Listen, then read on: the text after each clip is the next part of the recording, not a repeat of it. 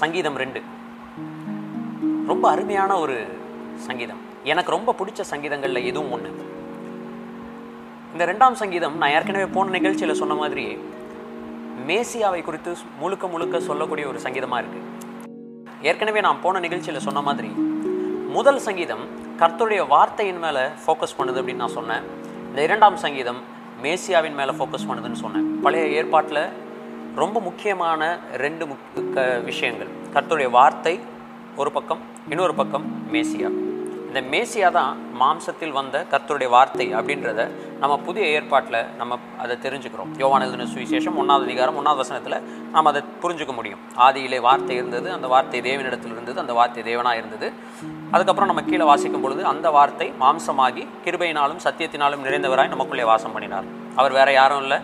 நம்முடைய மேசியாவாகிய கிறிஸ்து கத்ராகிய இயேசு கிறிஸ்து. ஓகே இந்த மேசியாவை பற்றி இந்த சங்கீதத்தில் என்ன சொல்லியிருக்கு அப்படின்றத நம்ம பார்க்கறதுக்கு முன்னாடி இந்த சங்கீதத்தை நம்ம ஒரு தடவை வாசிச்சிடலாம். சங்கீதம் ரெண்டு. ஜாதிகள் கொந்தளித்து ஜனங்கள் விருதா காரியத்தை சிந்திப்பானேன்?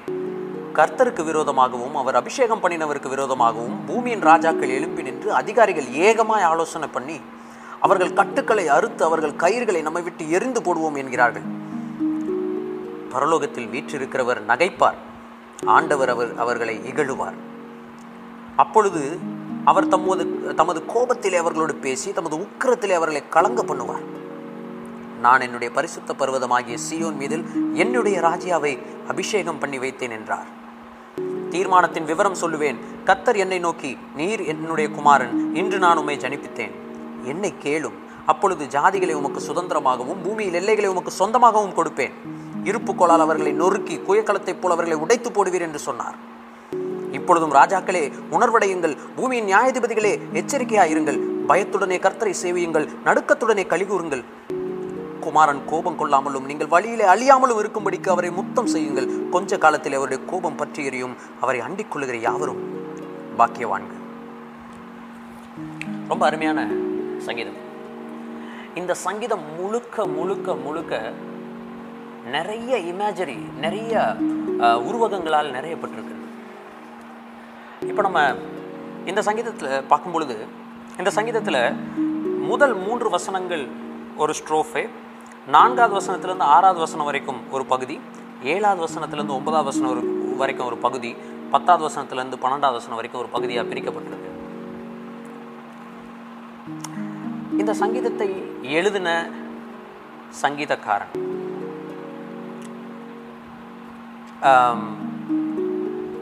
ஒரு ஒரு ஒரு கேள்வியோட ஆரம்பிக்கிறார். ஏன் இப்படி பண்றாங்க? ஏன்? ஒய் அது கேள்வி அப்படி அப்படிதான் அந்த சங்கீதமே ஆரம்பிக்கும் ஏன் இவங்க இப்படி ஒன்னா சேர்ந்து பூமியின் ராஜாக்கள் எல்லாம் ஏன் இப்படி ஆலோசனை பண்றாங்க? ஏன் வீணான காரியத்தை சிந்திக்கிறாங்க? அவர் ஒரு ஆதங்கத்தோடு இந்த சங்கீதத்தை ஆரம்பிக்கிறத நம்ம பார்க்கணும். ஏன்னா அந்த சங்கீதக்காரனுக்கு உண்மை தெரிஞ்சிருக்கு. எவ்வளவுதான் இந்த பூமியின் ராஜாக்கள் எல்லாரும் ஒன்றா சேர்ந்து ஒரு விஷயத்தை கர்த்தருக்கு விரோதமாகவும் அவரை அபிஷேகம் பண்ணின அவர் அபிஷேகம் பண்ணின கர்த்தராகிய இயேசு கிறிஸ்துவுக்கு விரோதமாகவும் அல்லது மேசியாவுக்கு விரோதமாகவும் எவ்வளவுதான் தீர்மானங்கள் போட்டாலும் அவர்கள் ஜெயிக்க போவதில்லை என்பது இந்த சங்கீதக்காரனுக்கு நன்றாக தெரிந்திருக்கிறது. இன்னொரு விஷயம் என்னன்னா சி நியாயப்பிரமாண புஸ்தகங்கள் ஆதி ஆமத்திலிருந்து ஆதி ஆமம் யாத்திராமம் லேவிராகமும் என்னாவும் உபாகமும் முடிஞ்சு நீங்கள் யோசுவால் ஆரம்பித்து மல்கியா வரைக்கும் உள்ள நவீம் ரெண்டாவது பகுதியை வாசித்து முடிச்சுட்டு கெட்டுபீம் அந்த மூன்றாவது பகுதியினுடைய முதல் புஸ்தகம் சங்கீதத்துக்கு வரும்பொழுது இந்த இந்த என்ன சொல்கிறது இந்த சங்கீதத்தை எடிட் பண்ணக்கூடிய எடிட் பண்ணின தேவனுடைய தாசர்களுக்கு நன்றாக தெரியும். இந்த சங்கீதத்தை எழுதினவர்களுக்கும் நன்றாக தெரியும். முன்பு நிறைய விஷயங்கள் இதுக்கு முன்பாக நடந்த நிறைய விஷயங்களோட அவங்க சில வார்த்தைகளை வ- சில வார்த்தைகளை சொல்லும்போது ரிலேட் பண்ணுறதை நம்ம பார்க்க முடியும். சில முக்கியமான வார்த்தைகளை இந்த சங்கீதங்களில் வேணும்னே டெலிபரேட்டாக அவர் யூஸ் பண்ணும்பொழுது இந்த சங்கீதக்காரன் யூஸ் பண்ணும்போது ஏற்கனவே நடந்த ஏதோ ஒரு இன்சிடெண்ட்டோட நம்ம வந்து இதை அதை ரிலேட் பண்ணி நம்ம பார்க்க முடியும். இப்போது இதை பார்த்துட்ருக்க உங்களை பார்த்து நான் ஒரு கேட்குறேன் ஏற்கனவே எங்கேயாவது நீங்கள் படிச்சிருக்கீங்களா? அதாவது ஜனங்கள் எல்லாரும் ஒன்றா உட்காந்து கர்த்தருடைய திட்டத்துக்கு விரோதமான நிலைமையில் ஒரு விஷயத்தை யோசித்து செய்ய முயற்சி பண்ணி கடைசியில் செய்ய முடியாமல் போய் பூமி எங்கும் சிதறடிக்கப்பட்டு அவங்களுடைய திட்டம் தோற்கடிக்கப்பட்ட சம்பவம் ஏதாவது உங்களுக்கு ஞாபகம் இருக்கா? நீங்கள் கரெக்டாக கெஸ் பண்ணுறீங்க அப்படின்னா அது பாபேல் இன்சிடெண்ட் இல்லையா? பாபேலுடைய இன்சிடெண்ட்டில் பாபேல் அந்த இன்சிடெண்ட்டில் என்ன நம்ம பார்க்குறோம்? பாபேல் கோபுரம் கட்டப்படுகிற அந்த இன்சிடெண்ட்டில் என்ன நம்ம பார்க்குறோம்? ஜனங்கள் எல்லாரும் பாருங்கள் ஆதியாகமம் பதினோராவது அதிகாரத்தில் நான்காவது வசனத்தில் அவர்கள் சொல்கிறாங்க பாருங்க. நாம் பூமியின் மீதெங்கும் சிதறி போகாத படிக்கு நமக்கு ஒரு நகரத்தையும் வான வானத்தை அளாவும் வானத்தை தொடக்கூடிய சிகரமுள்ள கோபுரத்தையும் கட்டி நமக்கு பேர் உண்டாக பண்ணுவோம் வாருங்கள் என்று சொல்லி கொண்டார்கள். ஸோ இங்கே என்ன நடக்குது அப்படின்னா நோவாவினுடைய சந்ததியார் அவங்க பழுகி பெருகும் பொழுது தேவனுடைய திட்டம் என்ன அப்படின்னா பூமி முழுவதும் நிரப்ப சொல்லி சொன்னார். பூமி எங்கும் அவர்கள் சிதறி போய் பூமி முழுவதும் அவர்கள் நிரம்பி கர்த்தருடைய சித்தத்தின்படி அவங்க வாழணும் தேவனுடைய இஷ்ட தேவனுடைய விருப்பத்தின்படி இந்த பூமி முழுவதும் நிரம்பி அவங்க கர்த்தருடைய பிள்ளைகளாக வாழணும்னு தான் கர்த்தர் எதிர்பார்த்தார். ஸோ தேவனுடைய திட்டத்துக்கு விரோதமாக இவங்க எல்லாரும் ஒன்று சேர்ந்து ஏகமாய் ஆலோசனை பண்ணி என்ன செய்கிறாங்க நமக்கு ஒரு பேர் உண்டாக வேண்டும். ஸோ ஆக்சுவலி பார்த்தீங்க அப்படின்னு சொன்னால் இந்த இந்த கிங்ஸ் அதாவது ராஜாக்கள் அப்படின்ற அந்த வார்த்தையே வந்து பார்த்தீங்கன்னா ஒரு மிகப்பெரிய அர்த்தம் உள்ளது. ஏன் அப்படின்னு சொன்னால் முதல் முதல்ல நம்ம வேதாமத்தில் ராஜாக்களாக யாரை பார்க்குறோம் அப்படின்னு சொன்னால் மனிதர்களை பார்க்குறோம் இல்லையா? ஆதி ஆமாம் ஒன்றாவது அதிகாரம் இருபத்தி ஏழாவது வசனம் இருபத்தெட்டாவது வசனம் வாசிங்கன்னா தேவன் தம்முடைய சாயலாக மனுஷனை சிருஷ்டித்தார் அவனை தேவ சாயலாக சிருஷ்டித்தார் ஆணும் பெண்ணுமாக அவர்களை சிருஷ்டித்தார். தேவன் மனுஷனை உருவாக்கிட்டு என்ன சொல்றாரு? நீங்கள் பூமி எங்கும் சிதறி போய் அவைகளை பூமியில் இருக்கிற எல்லாத்தையும் நீங்கள் ஆண்டு கொள்ள வேண்டும். So you are going to be kings நீங்கள் தான் ஆளப் போகிறீர்கள். உங்கள் தலையில் நான் கிரீடத்தை வச்சிருக்கிறேன்.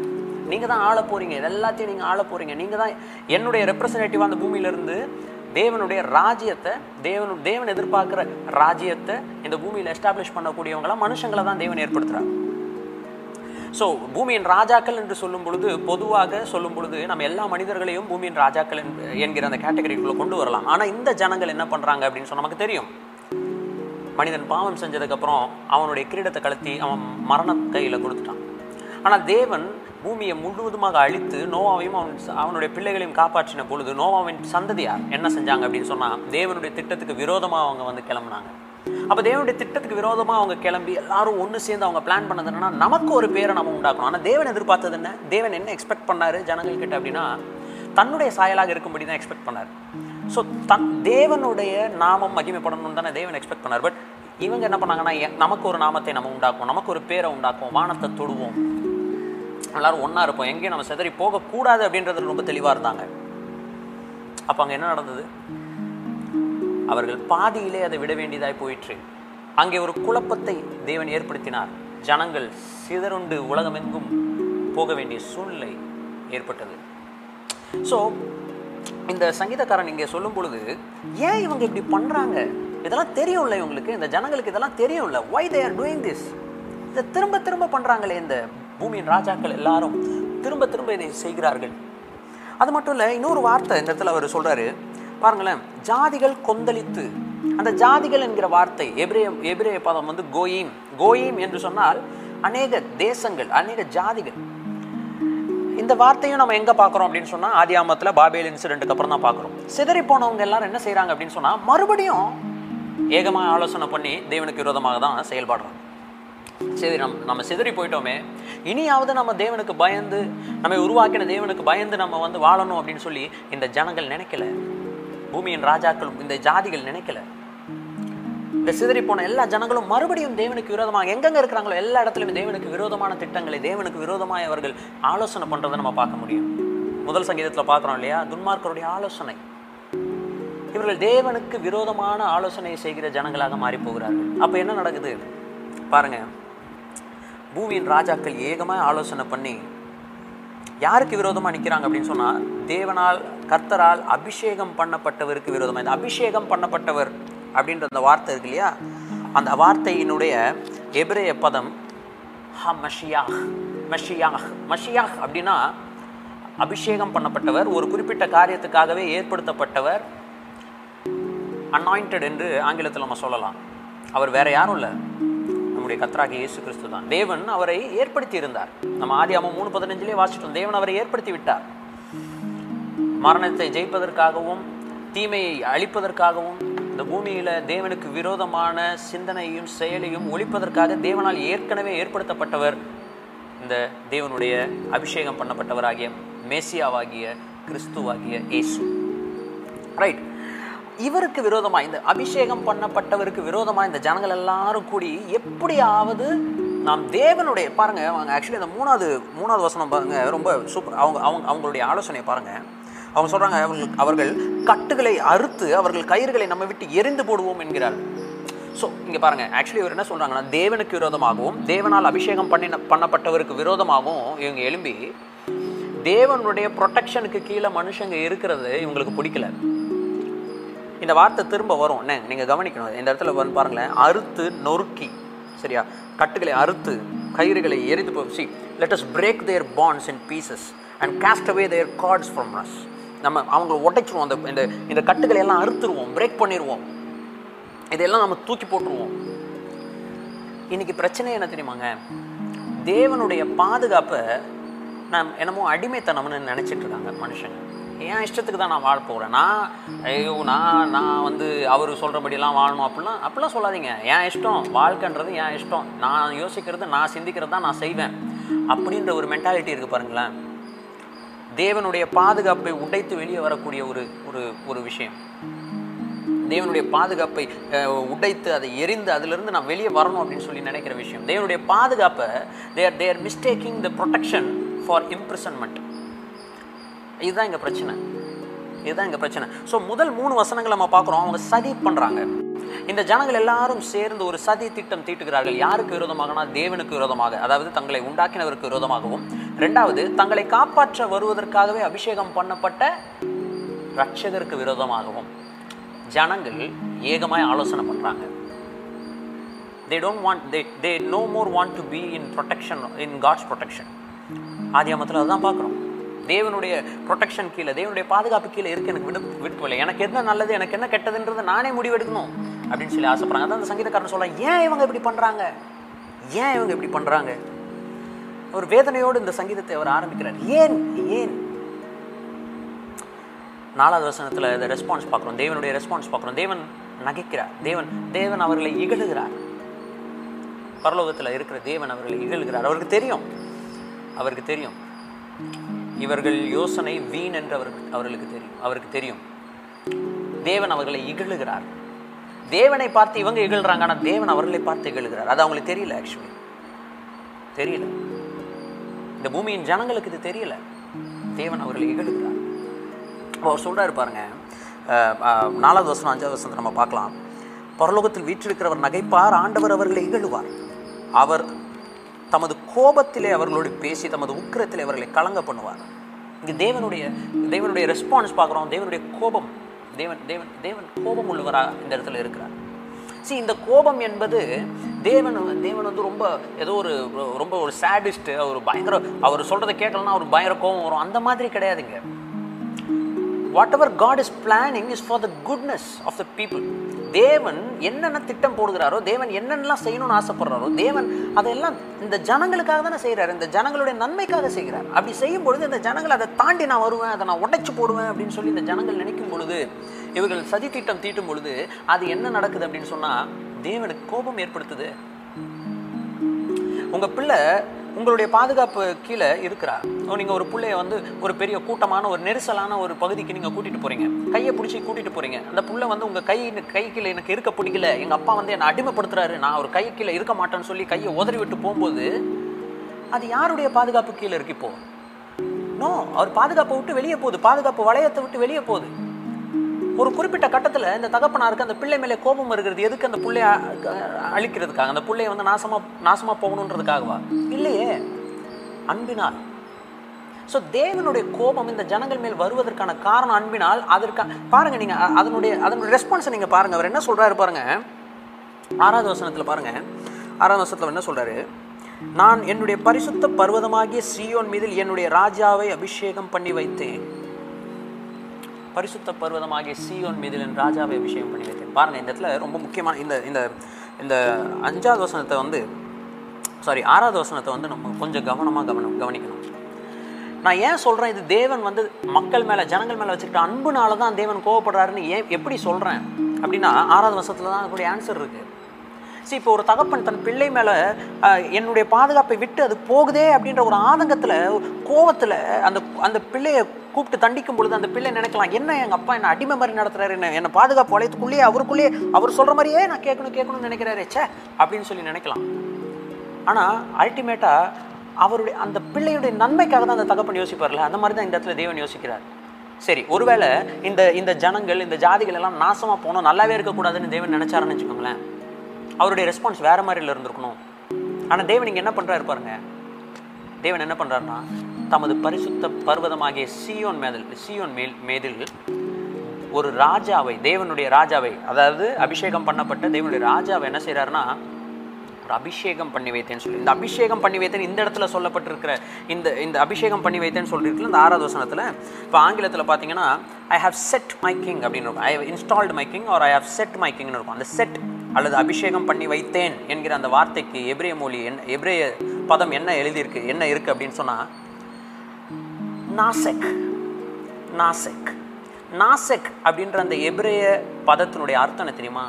ஊற்றுதல். ஊற்றுதல்.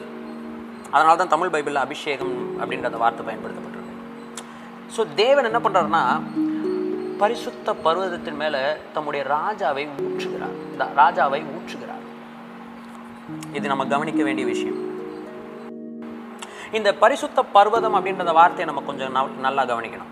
ஏன்னா இந்த வார்த்தை ஏற்கனவே நியாயப்பிரமாணத்தில் பல இடங்களில் வருகிறது. உதாரணத்துக்கு பார்த்தீங்க அப்படின்னு சொன்னால் தேவனுடைய பரிசுத்த பர்வதம் என்று சீனாய் மலை கருதப்பட்டது இல்லையா? என்னுடைய கர்த்தருடைய பர்வதம் பரிசுத்த பர்வதம் என்று கரு- கருதப்பட்டது. அதுக்கப்புறம் பார்த்தீங்க அப்படின்னு சொன்னால் எர்மோன் மலையை சியோன் எர்ம் சி- எர்மோன் எர்மோன் மலைக்கு இன்னொரு பெயர் சியோன் மலை என்று சொல்லி சொல்லப்பட்டிருக்கிறது. அதுக்கப்புறம் தாவிது ஏற்படுத்தின இந்த தா எருசலேம் நகரம் இருக்கக்கூடிய அந்த மலை அதை சியோன் மலைன்னு சொல்லி சொல்கிறோம் இந்த மூணு இடங்களுமே இந்த மலை என்று சொல்லக்கூடிய இது எல்லாமே ஒரு உருவகம். தேவன் வாசம் செய்யக்கூடிய உன்னதமான உயரமான பர்வதமாகிய அவருடைய வாசஸ்தலமாகிய பரலோகத்தை காட்டக்கூடிய இன்டைரக்ட் இமேஜரி இதெல்லாம். சரி தேவன் தம்முடைய பர்வதத்தில் என்ன பண்ணாரு? நமக்கு தெரியும். ஏறக்குறைய இரண்டாயிரம் வருடங்களுக்கு முன்பதாக தம் தம் தம்மை குறித்து தீர்க்கதர்சன வசனங்களில் எழுதியிருக்கிறபடி நசரேனாகிய இயேசு யூதருடைய ராஜா. மத்திய எழுதின சுவிசேஷத்தில் ரொம்ப அருமையாக போட்டிருக்கோம். இவன் நசரேனாகிய இயேசு யூதருடைய ராஜான்னு சொல்லி அந்த சியோன் பர்வதங்களிலே எருசலேமை சுற்றி இருக்கிற மலைகளின் மேலே கொல்கதா என்ன சொல்லக்கூடிய ஒரு மலையின் மேல் இந்த ராஜாவானவர் ஊற்றப்பட்டார். உங்களுக்காக எனக்காக இந்த பூமியில் இருக்கிற எல்லா மனுஷங்களுக்காகவும் ஊற்றப்பட்டார். ஏசாய் ஐம்பத்தி மூணுல நம்ம என்ன வாசிக்கிறோம் பாருங்க? அந்த வார்த்தையை வாசிக்கிறோம். ஊற்றினார். அவர் தம்முடைய ஆத்மாவை மரணத்தில் ஊற்றினார்னு சொல்லி வாசிக்கிறோம். பாருங்களேன். ஏசாய் ஐம்பத்தி மூணாவது அதிகாரம் பன்னெண்டாவது வசனம். அவர் தம்முடைய ஆத்மாவை மரணத்தில் ஊற்றினார். அக்கிரமக்காரில் ஒருவராய் எண்ணப்பட்டார். யாருன்னா? ராஜா. ராஜா. மெலக்.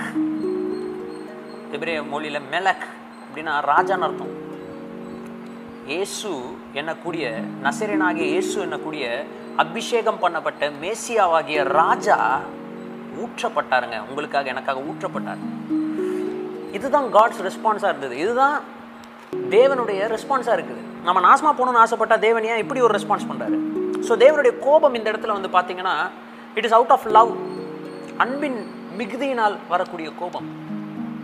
அதனால இந்த மனுஷங்களை இந்த ஜனங்களை அவர் அழிக்கல மாறாக தன்னுடைய சொந்த குமாரனை அந்த கல்வாரி சிலுவையில உங்களுக்காக எனக்காக ஊற்றினார். ஊற்றப்படும்படி ஒப்பு கொடுத்தார். அந்த குமாரனை பார்த்து ஏழாவது வசனத்திலிருந்து ஒன்பதாவது வசனம் வரைக்கும் அவர் சொல்றதை நம்ம பார்க்குறோம். தீர்மானத்தின் விவரம் நான் சொல்றேன். தேவனுடைய தீர்மானத்துடைய விவரத்தை அவர் சொல்றாரு. கர்த்தர் என்னை நோக்கி நீர் என்னுடைய குமாரன் இன்று நான் உண்மை ஜனிப்பித்தேன். என்னை கேளும் அப்பொழுது ஜாதிகளை உமக்கு சுதந்திரமாகவும் பூமியின் எல்லைகளை உமக்கு சொந்தமாகவும் கொடுப்பேன். அப்போ சொன்னாங்க பவுல் இதை குறித்து எக்ஸ்பிளைன் பண்ணும்போது ரொம்ப அருமையாக சொல்கிறார் அப்போ நடவடிக்கைகள் பதிமூணாவது அதிகாரத்தில் பாருங்க அப்போ நடவடிக்கைகள் பதிமூணாவது அதிகாரத்தில் அப்போஸ்தலனாகிய பவுல் ஒரு ஜப ஆலயத்தில் அவர் பிரசங்கம் பண்ணிகிட்ருக்காரு இருக்காரு. அப்படி பிரசங்கம் பண்ணும்போது அவர் சொல்கிறத பாருங்கள் முப்ப முப்பத்தி ரெண்டாவது வசனத்துலேருந்து வாசிக்கலாம். நீர் என்னுடைய குமாரன் இன்று நான் உண்மை ஜனிப்பித்தேன் என்று இரண்டாம் சங்கீதத்தில் எழுதியிருக்கிறபடியே இயேசுவை எழுப்பினதினாலே தேவன் தம்முடைய பிதாக்களுக்கு அருளி செய்த வாக்குத்தத்தத்தை அவர்களுடைய பிள்ளைகளாகிய நமக்கு நிறைவேற்றினார் என்று நாங்களும் உங்களுக்கு சுவிசேஷமாக அறிவிக்கிறோம். So it is very clear here இந்த இடத்துல நீர் என்னுடைய குமாரன் இன்று நான் ஜனிப்பித்தேன் என்று சொல்லும் பொழுது இயேசு கிறிஸ்துவானவர் உருவாக்கப்பட்டவர் ஜனிப்பிக்கப்பட்டவர் அவர் பெற்றெடுக்கப்பட்டவர். அவர் எனவே அவர் தேவன் கிடையாது. அப்படின்னு சொல்லி இன்னைக்கு நிறைய பேர் சொல்லிக்கிட்டு இருக்கு. சொல்லிட்டு இருக்கிறாங்க. மேபி நீங்களும் கேள்விப்பட்டிருக்கலாம். ஆனால் அந்த வசனத்துடைய அர்த்தம் அது அல்ல என்று பவுல் இங்கே தெளிவாக சொல்றாரு. அவர் என்ன சொல்றாருன்னா நீர் என்னுடைய குமாரன் இன்று நான் உண்மை ஜனிப்பித்தேன் என்று இரண்டாம் சங்கீதத்தில் எழுதியிருக்கிறபடி இயேசுவை எழுப்பினதினாலே அந்த வாக்குத்தத்தத்தை தேவன் என்ன செஞ்சாராம்? ஃபுல்ஃபில் பண்ணாருன்னு சொல்லி சொல்றாரு. அப்போ நீர் என்னுடைய குமாரன் இன்று நான் உண்மை ஜனிப்பித்தேன் என்று சொல்லுகிற அந்த அந்த அந்த அந்த வார்த்தையின் அர்த்தம் இயேசு கிறிஸ்துவின் பிறப்பு அல்ல. அது இயேசு கிறிஸ்துவின் உயிர்த்தெழுதலை காட்டுது. நான் ஏற்கனவே பார்த்தேன் மேலே ஆறாவது வசனத்துல வந்து இயேசு கிறிஸ்துவோட மரணத்தை பற்றி சொல்லுது. ஊற்றப்படும் ராஜா ஊற்றப்படும் ராஜா அபிஷேகம் பண்ணப்படும் ராஜா ஊற்றப்பட்டார். மரணத்து அவர் மரணத்தில் மரணத்து அவருடைய ஆத்மாவை மரணத்தில் ஊற்றினார். ஹி டைட் அவன் மூணு பதினஞ்சு அதை தான் பார்க்குறோம். சர்ப்பத்தை பார்த்து தேவன் சொல்கிறார் நீ அவருடைய குதிகாலை நசுக்குவாய். நீ நசுக்குவ அவரை. அவருடைய குதிகாலை நீ நசுக்குவ. ஆனால் அவர் உன் தலையவே நசுக்குவார்னு சொல்லி சொல்றாரு. அதுதான் இங்கே நம்ம பார்க்கணும். அவர் ஊற்றப்பட்டார். அவர் குதிகால் நசுக்கப்பட்டது.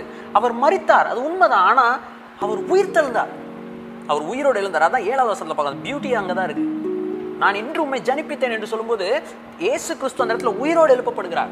உயிரோடு எழுப்பப்பட்ட இயேசு கிறிஸ்துவுக்கு என்ன பதவி என்ன பதவி கிடைத்தது? பிலிப்பு ரெண்டாவது அதிகாரத்தை வாசிக்கிறோம். எல்லா நாமத்துக்கும் மேலான நாமத்தை தந்தருளினார். அவர்தான் எல்லா தேசங்களுக்கும் எல்லா பூமி அனைத்துக்கும் அவர் தான் இப்போ ராஜா. அதான் இங்கே போட்டிருக்கு. என்னை கேளும். அப்பொழுது நான் ஜாதிகளை உமக்கு சுதந்திரமாகவும் பூமியின் எல்லைகளை உமக்கு சொந்தமாகவும் நான் தருவேன்னு சொல்லி தேவன் சொல்கிறார் சி இந்த இடத்துல பாருங்களேன். Not only Israel the whole nations சிதறடிக்கப்பட்ட பாபேல் கோபுரத்தின் மூலமாய் சிதறடிக்கப்பட்ட எல்லா ஜாதியாரும் இன்னைக்கு இயேசு கிறிஸ்துவுக்குள் ஒன்றாக இணைகிறார்கள் இவங்க எல்லாரையுமே அவர்கள் இன்க்ளூட் பண்ணுறாரு தன்னுடைய தன்னுடைய ராஜ்யத்தில் இன்க்ளூட் பண்ணுறதை நம்ம பார்க்குறோம்.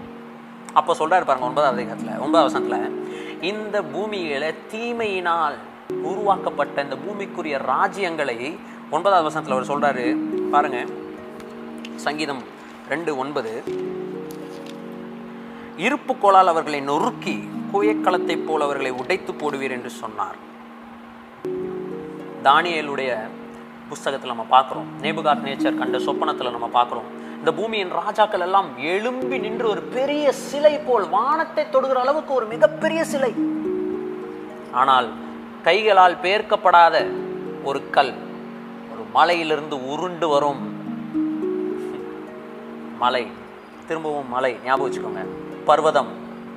ராஜா அங்கதானே அபிஷேகம் பண்ணப்பட்டார். உருண்டு வந்த அந்த கல் அது பாதத்துல வந்து இடிச்சு அந்த சிலையை வான முறைக்கும் உயர நின்ற இந்த பூமியின் ராஜாக்கள் இந்த இந்த வானம் வரைக்கும் உயர நின்ற இந்த சிலையை இந்த பூமியின் ராஜ்யங்களை இடித்து தவிடு பொடியாக்கி அவங்க தானே சொன்னாங்க நாங்கள் வந்து கர்த்தருடைய கர்த்தருக்குள் கர்த்தருடைய பாதுகாப்பை நாங்கள் இடித்து தவிடுபொடி ஆக்கி அதை விட்டு வெளியே வருவோம்னு சொல்லி சொன்னாங்க இல்லையா? அவங்க நினைச்சாங்க இந்த பூமியில் இருக்கிற ராஜாக்கள் எல்லாரும் நினைக்கிறார்கள் பூமியில் இருக்கிற ஜனங்கள் எல்லாம் நினைக்கிறாங்க yes where is your God இங்கே உங்கள் கடவுள் எங்கே நினைக்கி? நிறைய பேர் கேட்குறாங்க ஆனால் நேபுகாத் நேச்சருடைய சொப்பனம் உண்மை.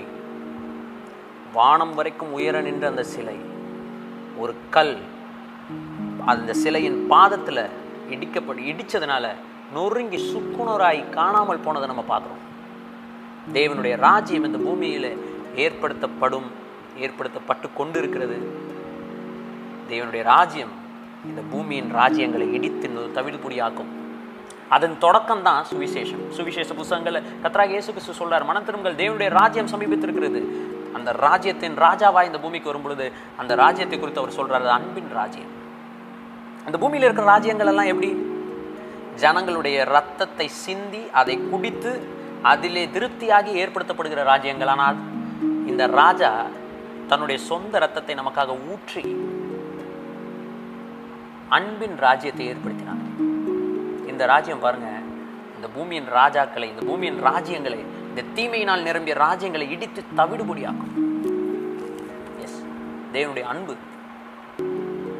அதுக்கப்புறம் கடைசியாக பார்க்குறோம் பத்தாவது வசனத்துலேருந்து பார்க்குறோம். இப்பொழுதும் ராஜாக்களே உணர்வடையுங்கள் பூமியின் நியாயாதிபதிகளை எச்சரிக்கையாயிருங்கள். ஏன்னா இந்த ராஜா இந்த பூமியை ஆளப் போகிறார் திரும்பி வரும்போது அவர் நியாயாதிபதியாய் வரப்போகிறார். ராஜாவாக வரப்போகிறார். அவரை இப்பொழுதே நீங்க முத்தம் செய்யுங்க. இப்பொழுதே அவர் பக்கம் வந்துருங்க. This is the time now. இப்பவே வந்துருங்க அவர்கிட்ட வந்துருங்க. அவர் மேல் உங்களுடைய நம்பிக்கையை வைங்க. அவரை அண்டிக் கொள்ளுங்க. ஆங்கிலத்தில் சொல்லிக்கு blessed are those put a trust in him இங்கே போட்டிருக்கு நீங்கள் வழியிலே அழியா அழிந்து போகாதீருங்க. ஒன்றாம் சங்கீதத்தில் வாசிச்சோம் துன்மார்க்கின் வழி அழிந்து போகும். துன்மார்க்கரின் வழி அழிந்து போகும். தேவனை தேவனை என்ன சொல்ல மாக் பண்ணக்கூடிய தேவனை கிண்டல் பண்ணக்கூடிய தேவனுக்கு விரோதமாக எழும்புகிறவர்களுடைய வழி அழிந்து போகும். இங்கே அவர் சொல்றாரு நீங்கள் வழியில் அழிஞ்சிடாதீங்க அவரை அண்டிக் கொள்ளுங்க. கத்துடைய வேதத்துல பிரியமா இருந்து இரவும் பகலும் அதுல தியானமாயிருங்க. கத்துடைய வார்த்தையை பற்றி கொள்ளுங்க இங்க சொல்றாரு கத்த இந்த குமாரனை நீங்கள் பற்றி கொள்ளுங்கள் அவருக்கு அவரை முத்தம் செய்யுங்கள். அவரை முத்தம் செய்யுங்கள் என்று சொல்லும் பொழுது அந்த அந்த பதத்தினுடைய அர்த்தம் உங்களுடைய அலிஜென்ஸை உங்களுடைய அழிஜென்ஸை அவருக்கு கொடுங்க. உங்களுடைய விசுவாசத்தை உங்களுடைய நன்றியை உங்களுடைய உங்களையே நீங்க முற்றிலுமா அவருக்கு ஒப்பு கொடுங்க அவருக்கு முன்பதான் உங்களை தாழ்த்துங்க. அப்போ யூ வில் பி பாக்கியவான்கள். நீங்கள் பிளஸடாக இருப்பீங்க. நீங்கள் ஹாப்பியாக இருப்பீங்க. அதே வார்த்தை தான் ஆஷ்ரே என்கிற அந்த எபிரேய வார்த்தை தான் இங்கேயும் சொல்லப்பட்டிருக்கு. எஸ் இந்த முதல் இரண்டு சங்கீதங்களும் பார்த்தீங்கன்னா ஒன்றோடு ஒன்று இணைந்து இருக்கிறது முதல் சங்கீதத்தினுடைய முதல் வசனம் சொல்லுது துன்மார்க்கன் ஆலோசனையில் நடக்காமல் இருக்கிற மனுஷன். இங்கே பார்க்குறோம் ரெண்டாவது அதிகாரம் முதல் வசனத்தில் துன்மார்க்கனுடைய ஆலோசனையை பற்றி பார்க்குறோம் ரெண்டா ஒன்றாவது சங்கீதத்தினுடைய கடைசி வசனத்தில் பார்க்குறோம் துன்மார்க்கரின் வழி அழிந்து விடும் ரெண்டாவது சங்கீதத்தினுடைய கடைசி வசனத்தில் பார்க்குறோம் நீங்கள் வழியில அழிஞ்சிராதீங்க. நீங்கள் குமாரனை அண்டிக்கொள்ளுங்க எஸ் ஸோ இந்த சங்கீதம் தேவனுடைய அன்பை முழுக்க முழுக்க நமக்கு பிரதிபலிக்குதுங்க. இந்த சங்கீதத்தில் தேவனுடைய அன்பின் நிமித்தமாக நமக்கு தேவன் கொடுத்திருக்கிற மகா பெரிய மீட்பு காப்பாற்றப்படுதல் அந்த ரட்சிப்பு.